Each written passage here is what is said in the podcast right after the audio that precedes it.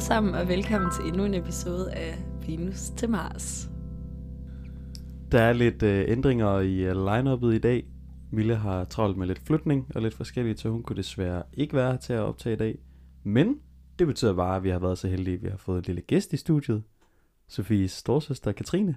Hej Katrine. Hej. Velkommen til.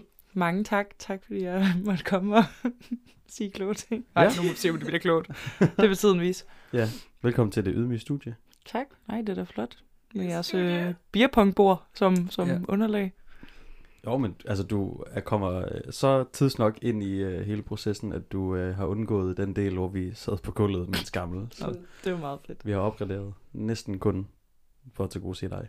Wow. Ja, Ja, tak. tak nemlig. Tak. Katrine, det kan være, at du lige vil introducere dig selv til folk derude. Det kan du saft sus med lige tro. Øh, jamen, ja. Jeg er Sofies storesøster. Øh, 26. Flotte år, simpelthen.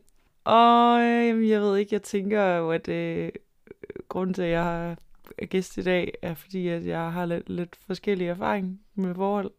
Har både været i langvarige seriøse forhold, langvarige seriøse singleperioder, øh, har boet sammen med en kæreste, har været i langdistanceforhold, har været i ho-faser, må man godt kalde det. Må man godt kalde sig selv en ho. Du kalder dig selv lige, hvad du vil. Ja. Ja, ja, det er jo, det er jo dig. Øh, har haft en bolleven, har, har, har prøvet det hele, næsten. Ah, Ja. ja. lidt af hvert i hvert fald. Så ja, ved da en ting eller to efterhånden om det der med at kommunikere med det andet køn. Vi har inviteret lidt erfaring i studiet, for en gang skyld. Yes. I dag der skal vi snakke om kommunikation, og hvad det er, der gør det så svært. Og her der tænkte jeg, at vi kunne lægge ud med at snakke lidt om opvækst, og hvordan det påvirker ens øhm, forhold til at snakke om følelser, eller hvordan man ligesom forholder sig til sine følelser.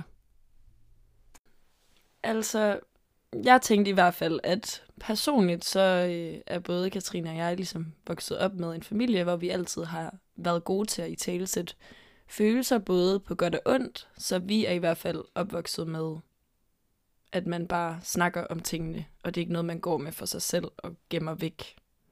Det har altid været meget åben snak i vores familie omkring følelser og hvordan man har det, og så videre. Og det gælder også med øh, altså forældre og sådan noget. Ja, det er en del af familien. Nej, men ja, altså jeg tror, øh, især vores mor er sådan, det ved jeg ikke, følsom. Altså det lyder negativt, det er ikke sådan, jeg mener det. Øhm, men sådan har jeg i hvert fald snakket meget om følelser med os, altid, og sådan det. Øh, det har gjort det nemmere, tror jeg, som altså man ligesom er blevet, altså det gjorde det naturligt, som man er blevet ældre, at sådan, det er bare en del af, hvordan man kommunikerer, og så kommunikerer omkring ens følelser. Og jeg tror da også, at øh, det har da også hjulpet nok vores bror, at han har været... Altså, vi er jo... Øh, okay, nu bliver det så person personligt. Vi er jo skilsmissebørn, så vi har, altså 50 procent af tiden har vores bror jo boet med tre kvinder, kan man sige. Og der er han jo også bare blevet kastet ind i vores følelsesmæssige snak øh, ved aftensmadsbordet, om han havde lyst til det eller ej. Så han har også bare lidt lært det på, ja, nok ikke en frivillig måde nødvendigvis, men han er bare blevet kastet ind i det. Så han ligesom har lært os bare at snakke om sine følelser, fordi vi bare har gjort det åbent omkring ham, kan man sige. Det har vel også været med til, at man kan sige, en ret ung fyr har været bedre til at kommunikere sine følelser, end jeg tænker mange, i hvert fald i hans alder, måske hans sådan venner har været. Ja, altså, jeg har da tit tænkt over, at jeg tror, at jeg, altså, jeg synes, at vores lillebror er ret moden i forhold til andre drenge. Og især i forhold til hans alder har han altid været rimelig med øh, og god til at ligesom lægge kortene på bordet og fortælle, hvordan han har det lige meget, hvordan situationen har været, også når det gælder kærlighedsrelationer. Men hvordan har det været hjemme hos dig, Sten? Har I snakket om følelser? Altså, jeg tror, det er meget anderledes, også fordi min familiekonstellation på en eller anden måde minder ret meget om jeres, men også på samme tid er ret anderledes. Altså, jeg tror aldrig, jeg har snakket vildt meget sådan følelser med mine forældre. I hvert fald ikke, altså hvis vi snakker sådan kærlighedsrelationer. Øh, det har jeg aldrig snakket ret meget med mine forældre om. Jeg tror ikke, jeg vil have noget imod at snakke om det, men jeg tror også, jeg skulle være kommet et vist sted, altså i en relation, før, jeg ville, før det var noget, jeg begyndte at dele med mine forældre, for eksempel. Øhm, så det er aldrig noget, vi har snakket sindssygt meget om derhjemme, men det har så heller aldrig fyldt sådan sindssygt meget i mit liv, må jeg jo så også være ærlig at indrømme, så der har heller ikke været sindssygt meget at dele. Men jeg har heller aldrig været i et hjem, hvor jeg har, øh, altså jeg har ikke, øh, der er ret hvad hedder sådan noget, stor forskel, aldersforskel på mig og mine, øh, mine søskende.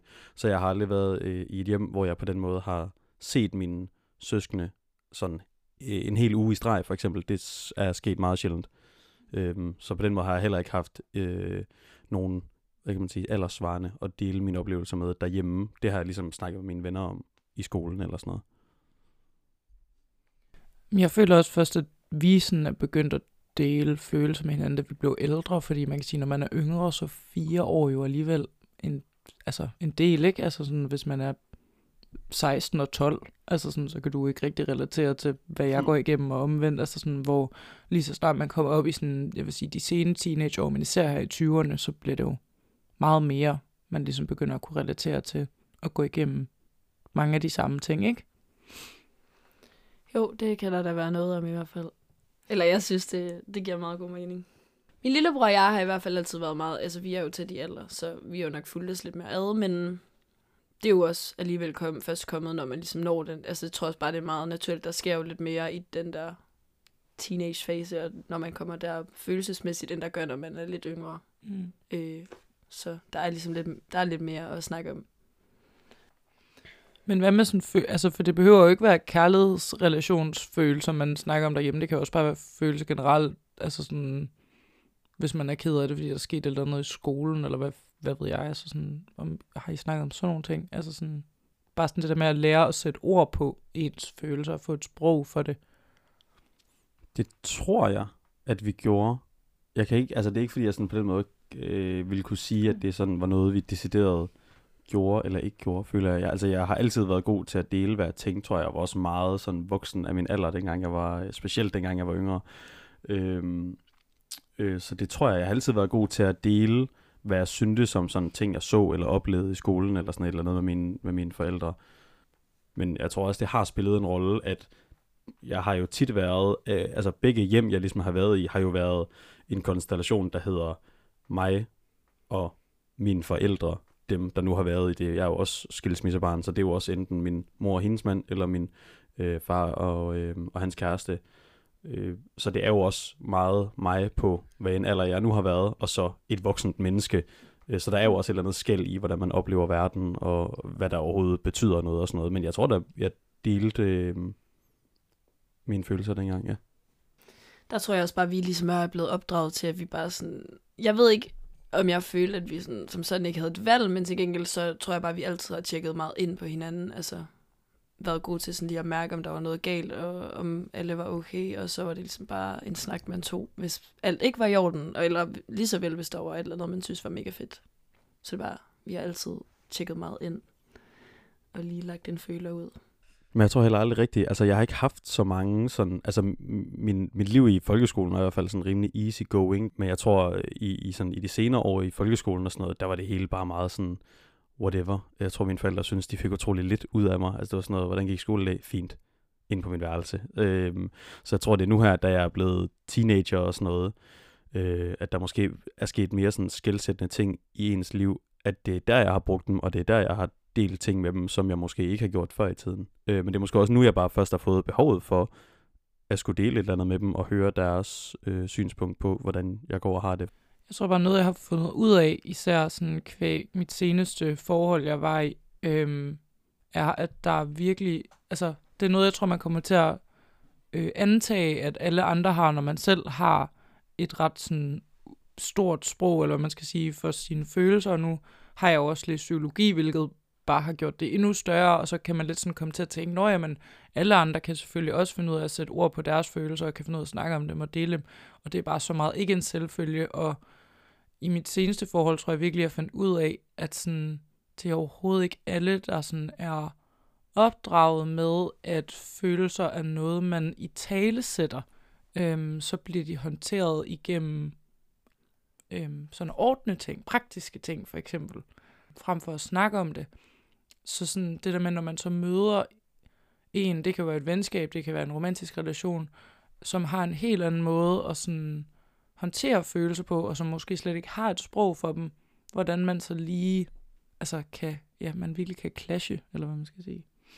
Og vi har jo allerede lidt snakket om det her med, at ens venskaber jo også har en effekt eller en betydning, kan man sige. Lige meget om det er noget, man er opvokset med i sin familie, så har ens kreds jo også meget skulle have sagt i forhold til, hvordan man ligesom lærer at snakke om følelser, eller om det overhovedet er noget, man lærer, fordi der har vi allerede snakket lidt om i kvinder versus mænd, hvordan der jo oftest er lidt forskel på piger og drenge i forhold til, hvorvidt man i tale sætter følelser over for hinanden. Så det har helt sikkert også en stor betydning, for om man ligesom lærer det.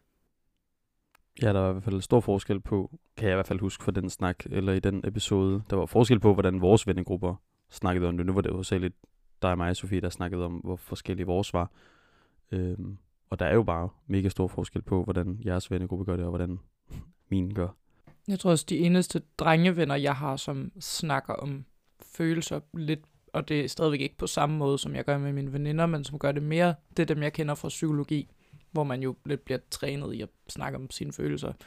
Øhm, men jeg føler også, der er forskel på, altså piger måske også et modenhedsting, men jeg kan bare huske min venindegruppe i folkeskolen, det var sådan en big no-no at snakke om, i hvert fald svære følelser. Nå. Det var først, da jeg kom på efterskole, at jeg ligesom oplevede at få det i et venskab. Øhm, også. Det var sådan, ja, der, der var ikke, altså sådan, det skulle man ikke rigtig snakke om. Det var ikke noget, der sådan blev i tale sat. Jeg tror bare, jeg kan huske, sådan, hvis man bragte noget op, så blev det altså sådan faret lidt af vejen, eller sådan.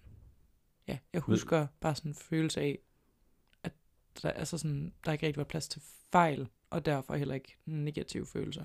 Var det noget, du følte sådan en stor mangel på? Det var nemlig, det der var sjovt, det var, at det var ikke noget, jeg tænkte over, før jeg så fik det lige pludselig i mm. nogle relationer, som jeg også fik på efterskolen. At det var noget, jeg manglede, fordi vi snakkede jo om det, altså om tingene derhjemme, så jeg tror måske behovet blev opfyldt der. Men den sådan, øh, tæthed, der kom i venskabet af at snakke om de følelser, var bare en helt anden, end jeg nogensinde havde oplevet før. Og sådan, jeg tror, det er også lidt det, der har været med til at gøre, at jeg sådan har oplevet, det er en del af, hvornår jeg føler, at en relation er tæt, eller sådan intim er, om man kan snakke om de ting med hinanden. Det er sjovt, fordi det er faktisk noget, jeg kan genkende enormt meget fra min beslutning om at tage på efterskole, fordi jeg, altså, jeg holder enormt meget af de mennesker, jeg gik i folkeskole med, øhm, men der var alligevel et eller andet ved os, øh, altså, jeg havde et eller andet i de venskaber, jeg manglede, og som jeg tog på efterskole for forhåbentlig at finde, og som jeg også synes, jeg fandt, og jeg tror også, en del af det var sådan en eller anden, øh, altså jeg ved ikke, om, om det bliver sådan lidt for stort at sige sådan emotionel øh, modenhed, Øh, Øh, fordi det var jo heller ikke fordi, jeg, at jeg opfordrede til nogle sådan dybe samtaler i folkeskolen, men det var alligevel så noget, man manglede, at der overhovedet var et space til, fordi det følte jeg heller ikke, der var. Øh, det var ikke fordi, der var noget, der blev slået ned på, det fyldte bare ikke ret meget, og det tror jeg måske også var sådan noget, der gik op for mig på efterskole, at sådan, det her skal også have plads i et venskab, og burde fylde ret meget, i hvert fald i et venskab, der har værdi for en på en eller anden måde. Noget andet, der også kan gøre kommunikation svært, især i kærlighedsrelationer, er jo det, der hedder kærlighedssprog. Hvilket jo har noget at gøre med, at den måde, man selv gerne vil modtage kærlighed på, er jo ikke altid den samme måde, som ens partner gerne vil modtage kærlighed på, eller den måde, der gør, at de føler sig elsket. Øhm, så vi tænkte, at det, det også kunne være relevant lige at runde kærlighedssprog, også fordi jeg ved jo, at det i hvert fald er noget, der har stor betydning for dig, Katrine. Ja, det er i hvert fald, altså, det er noget, jeg synes er virkelig interessant. Øhm, det er jo ikke sådan en videnskab, om man så skal sige. Det er jo ikke noget, der sådan er bevist, at alle, altså, ja, det er ikke noget, der sådan er undersøgt på den måde, men ja, det går basically bare ud på, at der findes de her fem kærlighedssprog, øhm, som er forskellige måder at, at vise kærlighed på, og at alle ligesom vil have nogle af dem mere end andre. Øhm, jeg ved ikke, om du vil gennemgå dem først. Altså sådan. Øh, der er jo ja, fem, som sagt, og den første er jo kvalitetstid. Det her med bare at... Ja, altså kvalitetstid, at man er sammen med sin partner og ligesom bliver prioriteret, altså en prioritet for dem. Og øh, så er der handlinger eller tjenester, altså det kan være, at man måske Det kan bare være, at ens kæreste lige har tømt opvaskeren for en, når man lige kommer hjem efter en lang dag. Det du ved, dejligt at komme hjem til, det ved de, og så føler man sig lige lidt ekstra elsket, fordi man ved, at de har tænkt, det bliver hun glad for, at jeg lige har gjort, eller han er glad for, at jeg lige har gjort. Og så er der jo gaver. Øh, det kan jo både være blomster, fysiske ting generelt, ligesom at det er sådan, man føler sig elsket. Så er der anerkendende ord, altså generelt komplimenter, og for at vide, at ej, det var du mega god til, eller wow, du ser mega godt ud, eller du er så dejlig. Alle de her ja, anerkendende ord. Og til sidst er der fysisk berøring, som jo bare er ja, intimitet, kys, kram, hold i hånd, så videre. Og øh, ja, hvis vi, altså, vi har jo alle lige øh, siddet og snakket om, at vores, at vi er jo alle lidt forskellige, eller sådan, vi har alligevel noget til fælles, og så adskiller vi os alligevel, fordi mine to er, min første er kvalitetssteder, så min anden er sådan handlinger, eller tjeneste, eller hvad man kan sige, ja. Ja, og jeg har sådan en del førsteplads mellem øh, kvalitetstid og fysisk berøring. Jeg kan sgu bare ikke vælge mellem de to. Jeg har jo lige taget prøven for fem minutter siden, så min er enormt sådan uh, fresh top of mind. Uh, jeg kan ikke lige huske tallene på det godt nok. Jeg har en førsteplads, der er anerkendende ord, og en delt anden plads mellem fysisk berøring og Kvalitetstid. kvalitetstid. Ja, så kvalitetstid går ligesom igen hos os alle, Ja. kan man sige. Øhm. Og det der er jo så lidt af hele den her hurdle, eller det der gør det svært, er jo, at man, jeg tror oftest, og det kan jeg da genkende fra mig selv, at man tænker, at sådan som jeg føler, at jeg føler mig mest elsket, eller det der gør, at jeg føler mig elsket, er den måde, som vedkommende også vil føle sig elsket på. Altså, så hvis jeg bare gør det for den person, så har de det på samme måde, eller så føler de sig også elsket. Men det er jo så der, hvor den går lidt galt. Fordi ofte så...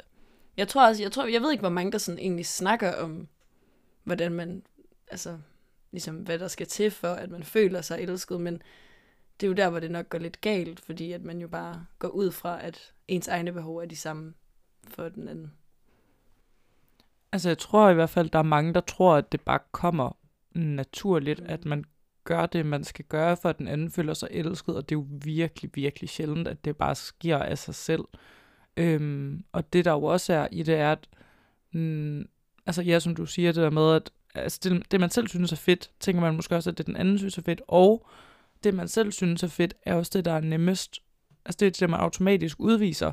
Så hvis jeg synes, at kvalitetstid er virkelig vigtigt for mig, så det, der er meget naturligt for mig at gøre i et forhold, er at prioritere at bruge tid med den anden. Og det vil kræve noget af mig at ligesom omstille mig til, hvis for eksempel den andens nu var gaver, at jeg så skulle lægge en indsats i at prioritere at købe gaver til dem. Og så skulle jeg også ligesom huske, ikke at, at de gik ikke lige så meget op i, at vi brugte kvalitetstid sammen, som jeg gjorde. Altså, jeg tror også bare generelt, jeg kan øh, tit tænke, selvom jeg jo ikke har været i et forhold, men bare i sådan flirts eller situationships, hvad man skal kalde dem, at man jo hurtigt kan komme til at tænke, at hvis den person, man synes er lidt sød, ikke lige gør det, som man normalt tænker sådan. For eksempel, hvis det nu var fysisk berøring, hvis det så er sådan, ej, han gav mig ikke lige en krammer, så du ved, nu er det jo fordi, han ikke gider mig. At man glemmer måske lige at tage ligesom med i overvejelserne, at det er jo så fordi, at de modtager eller føler sig elsket på, ved at man gør noget andet. Man kan også sige, at det er jo også så tidligt i en relation, eller så, altså, relationen er så underudviklet på det tidspunkt, at man jo heller ikke har noget afkodet nu, hvad den andens øh, love language er, kan man sige. Øh, så det er jo også en eller anden sjov periode, hvor man skal både finde ud af, hvad den ene føler, men også i virkeligheden, hvordan den anden føler. Altså, det, det er jo en masse med at afkode hinanden i den der periode. Ja, og jeg tror faktisk, nogle gange det er også der, det går galt, og jeg tror ikke nødvendigvis, at man altid kan aflæse det. Jeg tror netop, at det er noget, man måske altså, er nødt til ligesom at snakke om relativt tidligt, så man ligesom har fået det fastlagt. Fordi jeg tror også, hurtigt, hvis man ikke får snakket om det, at det, man går lidt med de der, okay, ah, men øh, de skal nok finde ud af, hvad det er, de skal gøre, for jeg altså, føler mig prioriteret, eller føler, at de elsker mig. Så der tror jeg, det er vigtigt måske at få slået fast relativt tidligt i forholdet, hvad, hvad, hvad der skal til, så man ligesom også får forventningsafstemt på en eller anden måde. Jeg vil så også sige, at jeg synes, det som er ret fedt ved det her er, øh, jeg tror, jeg deler den mening med ret mange, at sådan, jeg bryder mig ikke ret meget om, når man prøver at lave sådan noget videnskab på kærlighed, eller øh, sådan nogle forsøg på at konkretisere kærlighed. Men jeg synes alligevel, at det her gør kærlighed en anelse mere håndgribeligt, og jeg synes faktisk, jeg kan genkende mig selv ret meget i, den, i det resultat, jeg fik. Øh, så det er jo også noget, man måske skal prøve at fokusere lidt på, og også give en chance, hvis man ikke er sådan en, der normalt synes, at øh, sådan noget med at prøve at få resultater ud af sådan noget, øh, af ens ting. Men jeg, altså, jeg synes faktisk, det, jeg kunne genkende mig selv i det, og så kan det nemlig, som du siger, være med til, at ens øh, forhold kommer i en rigtig retning sådan fra start af. Jeg tror også, det er fordi, det ikke er... Altså, selvom man jo godt kan få følelsen af, at det måske er sådan lidt videnskabeligt, så føler jeg lige, net, lige netop, at det ikke er videnskabeligt, fordi det jo stadig er følelser, og man ligesom tager udgangspunkt i nogle følelser, og det er sådan på en eller anden måde mere håndgribeligt, fordi jeg tror, at de fleste jo kan relatere til netop det med, at man, der skal nogle bestemte ting til, før at man føler sig elsket. Hold kæft, det har jeg sagt mange gange. Jamen for eksempel, altså, øhm, fordi jeg tror, alle har jo en lille smule af alle kærlighedssprog. Altså, der er jo ikke nogen, der hader at få anerkendende ord. Der er jo ikke nogen, der hader at få gaver, eller altså, du ved, alle har jo øhm, lidt af det, men det er det der med, ja, hvis jeg tager udgangspunkt i mit seneste forhold, for eksempel, der hans primære var også fysisk berøring, så vidt jeg husker, men så havde han som sin anden, havde han øhm, anerkendende ord, og den er ikke særlig højt for mig, så jeg skulle faktisk altså sådan minde mig selv om det der med, altså verbalt udtrykke min kærlighed mere, end jeg normalt vil. Jeg er ikke sådan en, der naturligt siger, jeg elsker dig særlig ofte, eller har brug for at høre det særlig ofte, for eksempel. Og det sagde han meget ofte, og var også rigtig god til at give mig komplimenter og sådan nogle ting. Hvor altså jeg til gengæld jo så gik mere op i kvalitetstid, og der skulle jeg virkelig sådan øve mig i at prøve at huske at give ham komplimenter, og prøve at huske, at når han gav mig det, så var han, altså det var ligesom hans måde at vise kærlighed. Det kan jo også være meget god læring på en eller anden måde, det der med at huske at anerkende andres, altså øh, sin partners kærlighedssprog, specielt sådan noget i, hvis man, som du siger, du er ikke nødvendigvis en, der har brug for at høre det ret meget, men han har ret meget brug for at sige det, øh, så på en eller anden måde bliver man også nødt til at tilsidesætte sit eget behov, eller måske mangel på behov, for netop sin partners behov for at bekræfte sin kærlighed den vej igennem. Det er jo netop det der med, at det kommer ikke så naturligt. Altså, at ændre sin måde at udtrykke kærlighed på. Det er virkelig noget, man skal minde sig selv om. Bare fordi jeg fandt ud af, at et af hans store var anerkendende ord, så er det ikke fordi, at jeg lige pludselig bare kunne huske hele tiden at give ham komplimenter, eller huske hele tiden, at når jeg bare fordi han giver mig, altså lægger mere fokus i at give mig komplimenter, end øh, at han prioriterer at bruge tid sammen, så er det jo ikke fordi, at han elsker mig mindre, altså sådan, men det skulle jeg jo minde mig selv om mange gange. Ja, og det er jo også klart, det er jo ligesom en form for omstilling, kan man sige, men det er jo også det, der er bare vigtigt ved at få ligesom fastlagt øh, kærlighedssprog, at det der med ligesom også bare at være åben og imødekommende over for ens partners kærlighedssprog, og ligesom ikke projicere ens egen behov over på ens partner. Ligesom også er det med i mente. Katrine, vil du prøve at give et eksempel på, hvordan man så kan nemmere eller hurtigere afkode hinandens øh, kærlighedssprog? Altså jeg tænker, sat I jer bare ned og sådan tog en test over for hinanden og fremlagde nogle resultater, eller er der et eller andet, man kan gøre, som virker lidt mere sådan, jeg ved ikke, oprigtigt er måske det forkerte ord?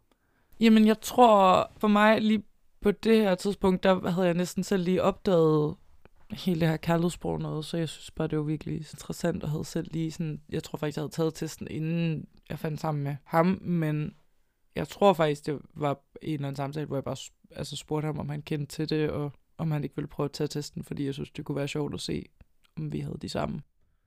Øhm, så det var meget sådan, øh, ja, en, en kortene på bordet samtale, hvis man kan sige det på den måde. Det var jo ikke sådan en, jeg var sådan, jeg vil gerne have, at vi skal forstå hinandens kærlighedssprog bedre, så nu vil jeg gerne have, at du har taget den her test, så vi kan sammenligne vores resultater øh, med formålet om at få mere udbytte ud af vores forhold. det var mere sådan en, haha, jeg synes kærlighedssprog er cute, jeg gad godt vide, hvad dine er. Vil du ikke prøve at tage den her test, så vi kan se på det, agtigt. Og så gjorde han det, og så snakkede vi om det, og øhm, jeg ved ikke, hvor meget han tænkte over det bagefter. Øhm, men sådan, jeg tænkte over det nogle gange, især fordi det var så tydeligt, det der med anerkendende ord. Øhm, og jeg har også tit tænkt over, at jeg er glad for, at vi havde et til fælles i form af altså fysisk berøring. Øhm, fordi hvis man havde haft to helt forskellige, som de to primære, så kunne jeg godt forestille mig, at det er et ret stort stykke arbejde at sådan skulle omstille sig. Ikke fordi man ikke kan, men sådan, jeg synes bare, at det gjorde noget, den del trods alt kom meget naturligt, og ikke behøvede at blive i talesat som behov fra nogen side.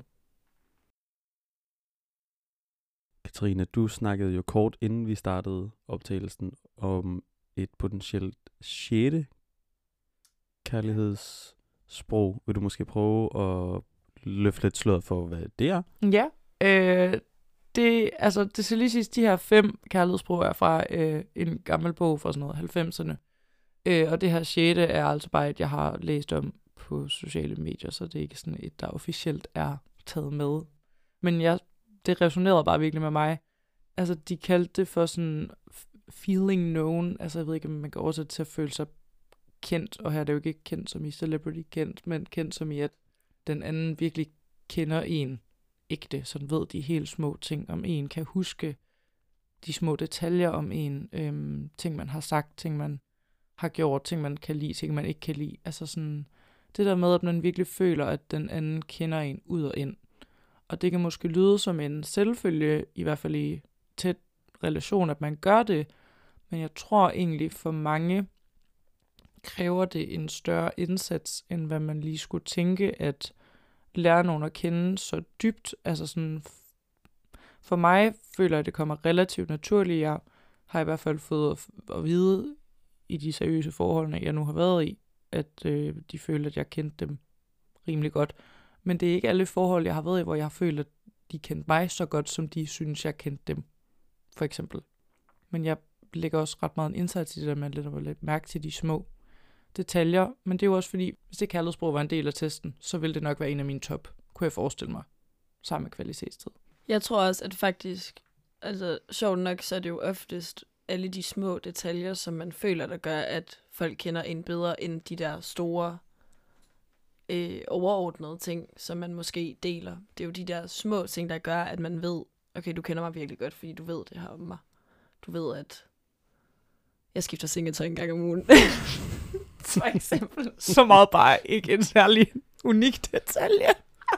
Ej, men jeg vil så sige, og så og alligevel, fordi det, det er noget, der, der er tæt tilknyttet til en, det med det sengetøj, og det, og det, og det vasken hår. Altså fordi jeg skifter, fordi jo, jeg jo ikke vasker hår hver dag, fordi man ved jo, at det er ikke så godt, så kombinerer jeg det med, at hvis jeg så vasker hår, så skifter jeg mit sengetøj. Det er jo for eksempel en lille detalje, ikke? Det er rigtigt. Det er en meget personlig detalje om dig. Altså sådan, det er vel bare det der med at vide og huske de små, unikke ting, der virkelig gør mig til mig og dig til dig. Ja. Der vil jeg bare lige tilføje over for roomie-siden her. Det vidste jeg godt, så point til mig.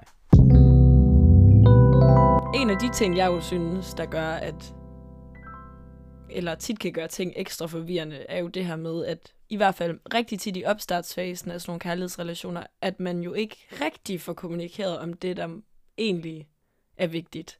Og man går, som vi også har snakket om, at man går meget med det sådan for sig selv, eller i hvert fald deler det bare med sine venner, men man snakker aldrig med personen om det, som er relevant at snakke med det om. Øh, hvilket gør, at man går meget med nogle tanker for sig selv, og ligesom bygger nogle ting op i sit hoved, som måske nødvendigvis ikke er rigtige, og kan starte sådan en masse teorier i sit hoved, som ikke er nødvendige, hvis man bare fik snakket lidt om tingene. Ja, det er virkelig en hårfin balance med det der. Fordi jeg har skulle øve mig på ikke at sige alt, hvad jeg har tænkt højt. Fordi jeg er virkelig en overtænker. Og nogle gange, så skal man også bare lige lære at basse lidt ned, inden man deler alle sine små sådan, usikkerheder og tanker med videre. Ikke for at sige, at jeg ikke er virkelig en, altså går ind for, at man lægger kortet på bordet og sådan en ærlighed. Øhm, men det kan jo også, i, hvis det er i meget høj grad, blive lidt hårdt for den anden part hele tiden at skulle ligesom have den samme samtale omkring, nu har jeg overtænkt det her igen, hvad betyder det her, når du gør det her, hvad betyder det så? Altså du ved sådan, det kan jeg i hvert fald mm. godt kunne sætte mig ind i fra min ekskæresters side, at det måske ikke har været det fedeste ved at være kæreste med mig i hvert fald. Så sådan, jeg prøver at øve mig på at sådan bearbejde ting lidt mere selv, inden jeg siger dem højt, for lige at køre et realitetstjek ind i mit eget mm. hoved. Øhm, men samtidig tror jeg også, der er folk, der holder for meget inden, og så netop det, du siger med, at det vokser sig virkelig stort. Og så når man siger det, så er det måske meget mere ude af proportioner, end hvad det havde behøvet at være. Ja, jeg tror også lige så meget, jeg tænker, altså det er lidt en anden side af det, men meget det der med, at i opstartsfasen af kærlighedsrelationer, der går man jo tit med mange tanker om, hvad må den anden tænker. Hvor at, der tror jeg, at mange kunne blive bedre til, inklusive mig selv, bare ligesom at spørge personen direkte, hvad synes du, eller hvor er du henne i den her relation? Fordi man jo netop, hvis man ikke gør det, så tror jeg, at man bygger alt for mange scenarier op i sit hoved, og så er det, det ender med lidt at komme over på en eller anden måde. Jeg tror måske også, det kommer an på, hvem man er. Altså, nu ved jeg, nu ved jeg jo, at, at i hvert fald jeg to over på den side af bordet, er jo sådan nogen, der tænker meget, og øh, også tænker meget ind i relationer, men jeg tror også godt, man kan se det fra en side, der hedder, at det, det kan jo også blive anstrengende, at man skal forholde sig meget til en relation hele tiden. Altså jeg tror også, der er mange, der har enorm nydelse i bare at være i relationen og sådan være i nuet. Og så kan det jo godt blive skræmmende, at den anden part lige pludselig gerne vil have, at man forholder sig meget til alt muligt og tager stilling og øh, gør sig nogle tanker, som man måske ikke gjorde, fordi at man faktisk selv finder større nydelse ved bare sådan at være i nuet og være i relationen på en eller anden måde.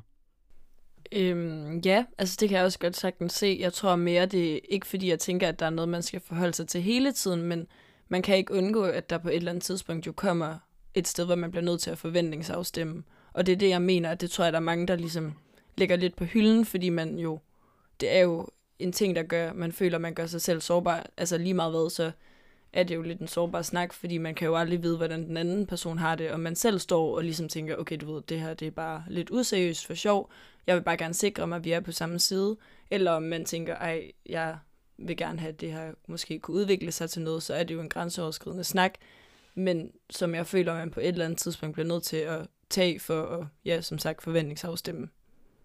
Det er jo lidt det der punkt, man når i relationen, hvor man skal vælge, om man vil blotte sig for den anden.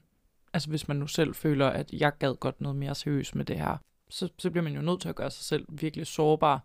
Vil ligesom at virkelig ja, lægge alle kort på bordet og være sådan, jeg kan godt altså lider, lider. Kan du også, altså ikke det lige magtigt. Og det der, hvor jeg føler sådan, jeg har indtryk af, at der er lidt altså sådan kønsforskel, og det er bare min egen oplevelse, at drenge har det virkelig svært med den snak.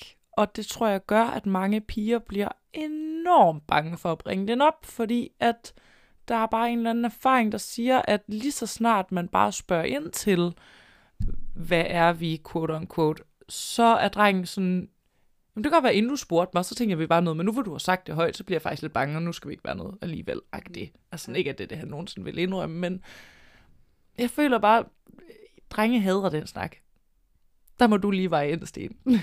Nej, altså jeg har jo aldrig sådan haft den snak, så det er svært for mig sådan personligt at forholde mig til den. Det er jo enormt velkendt det der med, at lige så snart den der snak kommer på bordet, så, øh, så løber nogle drenge i hvert fald skrigende bort. Men det er også vigtigt at huske på, at man jo sagtens kan gøre det ordentligt. Også hvis man er i en situation, hvor man føler, at man er langt fra hinanden i forhold til, hvad man gerne vil have ud af relationen. Og der ved jeg jo, at, at du, Sofie, har haft øh, en god oplevelse med en fyr, som fik det lukket på en super ordentlig måde, på trods af, at I ikke lige vidste, hvor hinanden var henne, og måske var forskellige steder. Eller han gjorde det i hvert fald bare klart, hvor han var henne.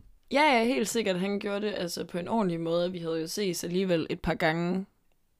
Øhm, og så var det jo lidt det der med, hvor skal vi ses mere, hvor at han jo bare sagde, at det var ikke, fordi han ikke ville ses, men han, jeg skulle bare vide, at hvor han stod i forhold til, at han var nok ikke lige interesseret i noget seriøst. Og det er jo så fint, al, altså også bare forventningsafstemme tidligt, fordi ellers er det jo hurtigt, at man kan ende i sådan lidt, ja, øhm, hvad kan man sige, sådan en ubehagelig situation på en måde, hvor man ligesom, ja, som sagt ikke ved, hvad hinanden vil. Men jeg tror også, altså, som du sagde, Katrine, at jeg kender i hvert fald virkelig mange af mine veninder, som har stået, øh, og det er ikke nødvendigvis, fordi de har haft følelser for fyren, men bare det der med, hvis man for eksempel er bollevenner, nogle gange rart lige at være sådan, hvad, skal vi bare fortsætte det her, eller skulle vi stoppe det, eller hvad tænker du igen? Hvor at jeg ved, at nogle af mine veninder næsten ikke tør tage snakken, for de ved, at fyren bare allerede på forhånd forventer, så snart man bringer sådan en snak op, så er det fordi, man har følelser for dem. Og der tror jeg måske, altså det er bare et råd at give videre her, at jeg, det er jo slet ikke for at generalisere, men hvis man er en af dem, der måske tænker, så snart en pige siger, hvad skal vi lige snakke om, hvad det her er. Så måske bare lige høre personen ud, inden man straks får alle de tusind tanker om, at nu, er du, nu vil du giftes med mig i morgen. Fordi det er altså ikke altså, sådan altid. Øh, og det kan godt gøre, at man holder sig tilbage eller være med at snakke, snakken, fordi man føler, at de allerede kører det op til noget i deres hoved, så snart man siger den sætning. Jeg tror også, det er et spørgsmål om, hvad der ligesom leder op til snakken i ens relation. Fordi har man sådan en relation, øh, hvor man er blevet enige om en eller anden konstellation på forhånd, og der så lige pludselig kommer en snak om, hvad er, hvad er stadiet herfra, så kan det jo godt være meget pludseligt, hvis nogle drenge har jo formentlig en tendens, som jeg også nævnte tidligere, til bare at være i nuet og være i relationen, og så lige pludselig bliver man bedt om at tage stilling til, hvad så herfra-agtigt. Øh, så kan det jo godt virke meget sådan, okay, hun har tydeligvis gjort sig en masse tanker, jeg har ikke gjort mig ret mange tanker, hvorfor har hun gjort så mange tanker? Og så begynder overtænkning måske på den anden side af, af bordet, kan man sige, hvor hvis man er bedre til ligesom løbende og, som du nævnte tidligere, Sofie, tjekke ind på hinanden, så kan sådan en øh, samtale jo sagtens være enormt naturlig og altså sådan foregå som en helt naturlig del af, af relationen.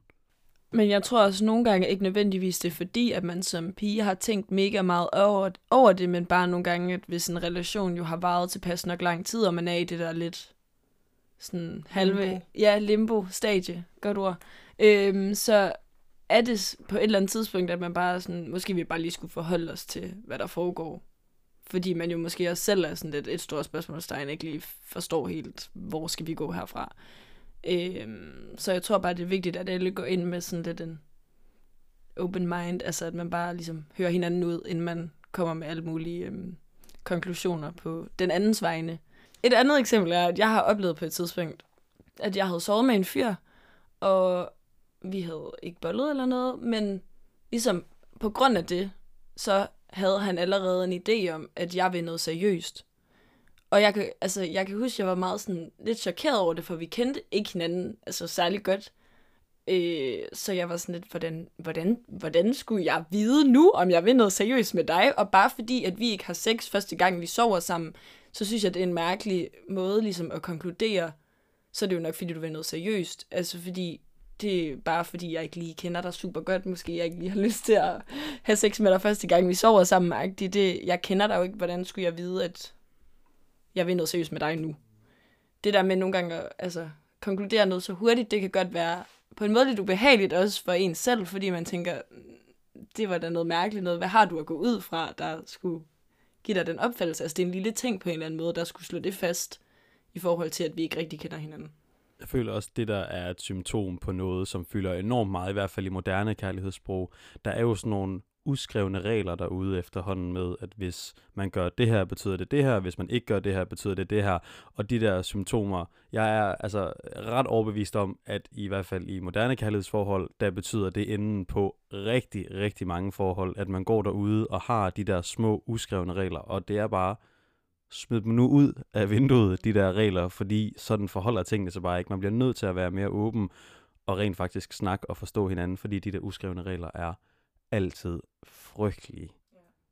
Ja, det føler jeg bare, at den største af dem alle er nemlig altså, proklamationen om, jeg søger ikke noget seriøst, som sådan en fribillet til så at gøre, hvad man vil. Ja, og opføre sig, som og man vil. mig, altså opføre sig, som man vil. Og der har jeg virkelig også sådan oplevet mange gange det der med, øhm, der var en, jeg var på en date med øh, Tinder Match. Øhm, skide hyggeligt. Øh, vi kyssede, ellers skete der ikke noget. Og så skrev han til mig dagen efter, om hvor hyggeligt det havde været, hjerter, hjerter. Og så øhm, var jeg sådan, altså svarede på det, og om vi skulle ses igen. Og så fik jeg den der med, vi kan godt ses, men jeg søger ikke noget seriøst. Hvor jeg sådan, Altså, det var hans svar. Ja. Ja. Og jeg var sådan, det er jo fair nok, altså i sig selv. Men der er også noget i, altså sådan at sige det for tidligt. Han har også givet lidt op på forhånd, ikke? Altså, det, det er meget sådan, okay, men hvad er, altså, hvad er så herfra? Ja, hvor Fordi- jeg sådan, det, det ved du egentlig, altså, for du kender mig ikke. Nej. Du har, du har siddet, og du kendt mig i tre timer på en aften, ikke? Altså sådan, du, du ved ikke noget, og alle ved jo, at det der med at sige, at man ikke søger noget seriøst, er jo kun rigtigt, indtil man møder en, man falder for. For hvis man falder for nogen, så kan man ikke styre det, og så sker det jo bare. Ham, jeg var bollevenner med, det er mange år siden, Det sluttede, fordi at øh, jeg fik lidt følelser i klemmen. Og det var, altså det, den kan jeg gå se til på min kappe, for han havde meldt klart ud, at han, skulle ikke, han ville ikke noget seriøst. Og så ved jeg, at han så slet med en efter mig, hvor han ligesom kørte den samme melding, og de stoppede med at ses. Og så gik der måske en måned fra han havde set, altså ses med hende, hvor han havde brugt den der undskyldning, og så havde han en kæreste. Wow. Hvor det bare beviser, hvis, altså hvis man bliver forelsket, så bliver man forelsket. Og så betyder den der undskyldning jack all. Altså sådan, det, det kan man ikke styre. Jeg tror også, at mange har ligesom... Det er jo meget forskelligt det der, for det er rigtigt, man kan ikke styre, at man bliver forelsket, men der er jo nogen, der om de, fordi de har oplevet et eller andet følelsesmæssigt traumatisk, er blevet såret noget, så selvom de bliver forelsket, så er det nemmere for dem bare ligesom at løbe deres vej, hvis man kan sige på den måde. Så de går bare ind og sådan, jamen, jeg skal bare ikke bede om at få en kæreste eller noget, fordi så er der jo en risiko for, at jeg bliver såret, så det er nemmere bare at køre det, den her stil. Lidt noget andet i forhold til, I snakkede om det der med, at der er sådan nogle uskrevne regler. Det, jeg snakkede med en af mine veninder her, om det der med, at hvis man tager nogen med hjem og ligesom sover med dem, så er det 99,9% sikker på, at så skal man have sex.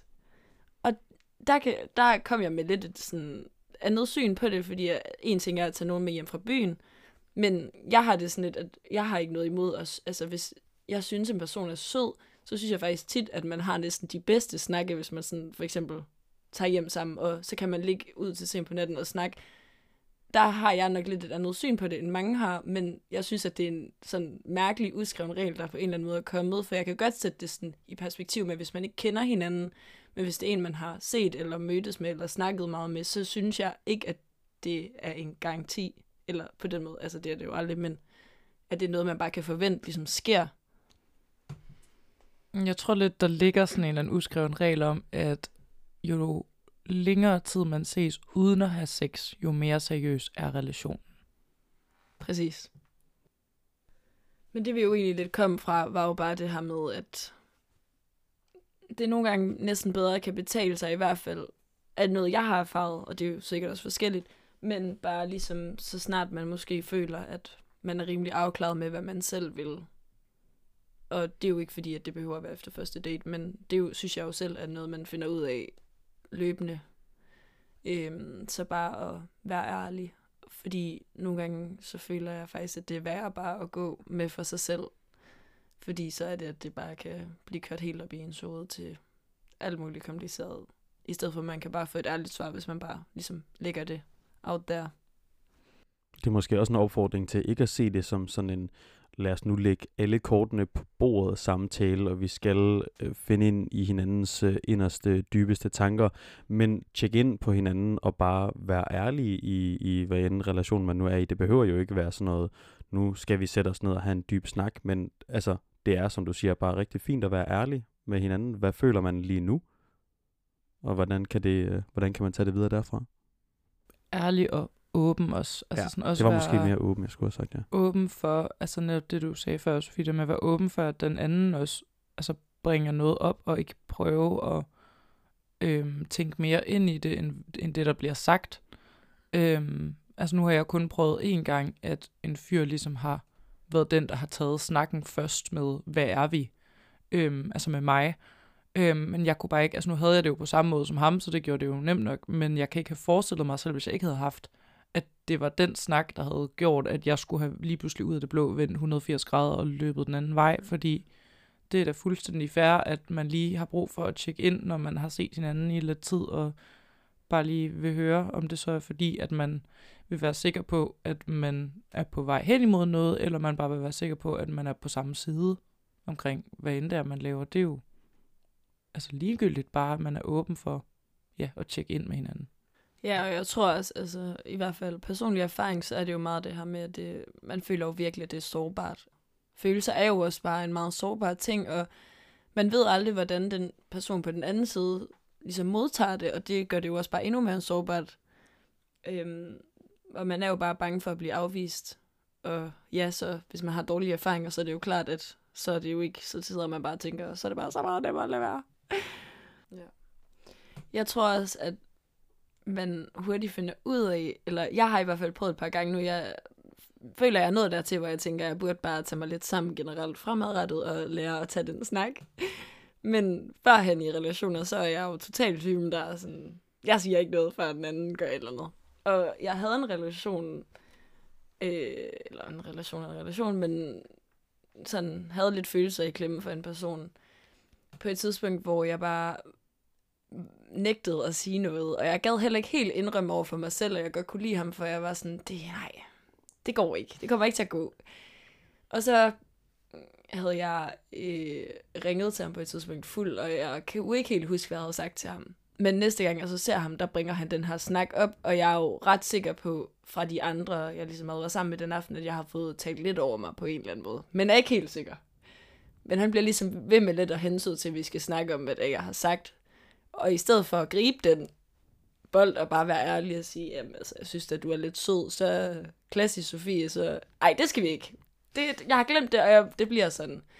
Hvor at nu kan jeg jo godt lidt fortryde, at jeg handlede på den måde, for jeg tror, at jeg har fået meget mere ud af bare at sige, ja, jeg synes, at du er sød, og så bare få en ærlig respons derfra, fordi tingene blev så også bare lidt mere kompliceret og døde totalt ud efter det. Fordi hvordan han, jeg fandt jo aldrig ud af, hvordan han havde det, men lige meget hvad, så hvis han så også godt kunne lide mig, så har han jo også lidt set det som en afvisning, at jeg bare har kørt sådan, nej tak, det skal vi så ikke snakke om.